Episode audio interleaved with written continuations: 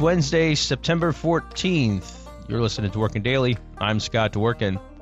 Mike Lindell's phone was seized. The My Pillow founder and CEO, his phone was seized by the FBI at a Hardee's. You know, you're just trying to sit down and have a 3,000 calorie cheeseburger, and all of a sudden the FBI just comes up to you with a warrant and says, you know, hand over your cell phone. Mike Lindell refused at first, and then he relented after calling his attorney, who told him to turn over his phone. Then he went on and, uh, I guess, a live stream talking about the search warrant, which gives away the fact that there's a criminal investigation of a suspected felony in Colorado.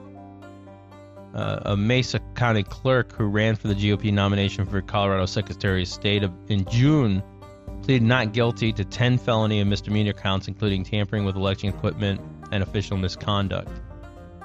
So it would be detrimental to the investigation if he were to destroy his cell phone, so they had to go get it.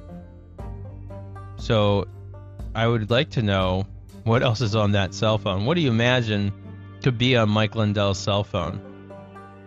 Weird pictures of pillows?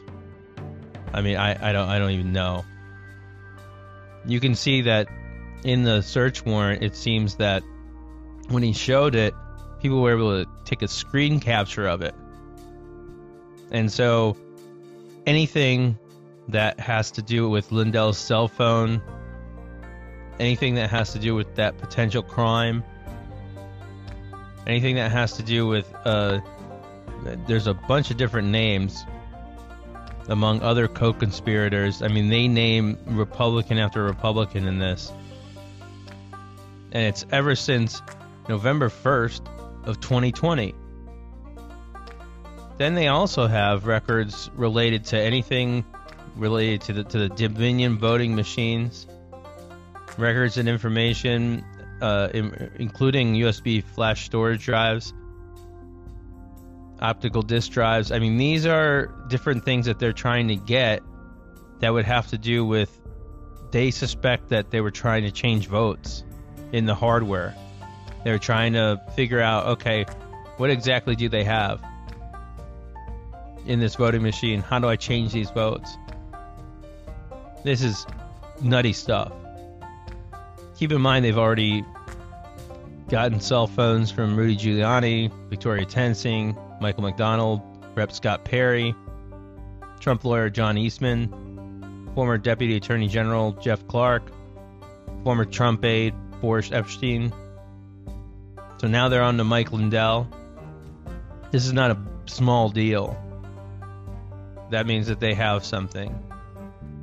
You have to wonder why he's still allowed to be out in public and not arrested yet, but here we are it may take a, a while, but you know, it's interesting.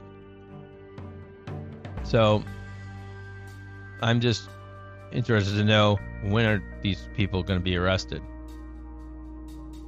So I think uh, they also have any kind of. I mean, the the, the the list is endless in regards to this. What they're allowed to get from his cell phone. And so they're also allowed to get stuff from his phone's internet. I, I don't want to see what's on that. I know they need to, but I don't want to see that. And what the FBI responded with is without commenting on this specific matter, I can confirm that the FBI was at that location executing a search warrant authorized by a federal judge. Well, let's hope that this is just the beginning of the downfall of Mike Lindell. I don't think that they're allowed to have my pillows in prison. You can subscribe to the podcast at anchor.fm slash dworkin Daily slash subscribe. Thanks again for listening. Be well. Do good. Onward!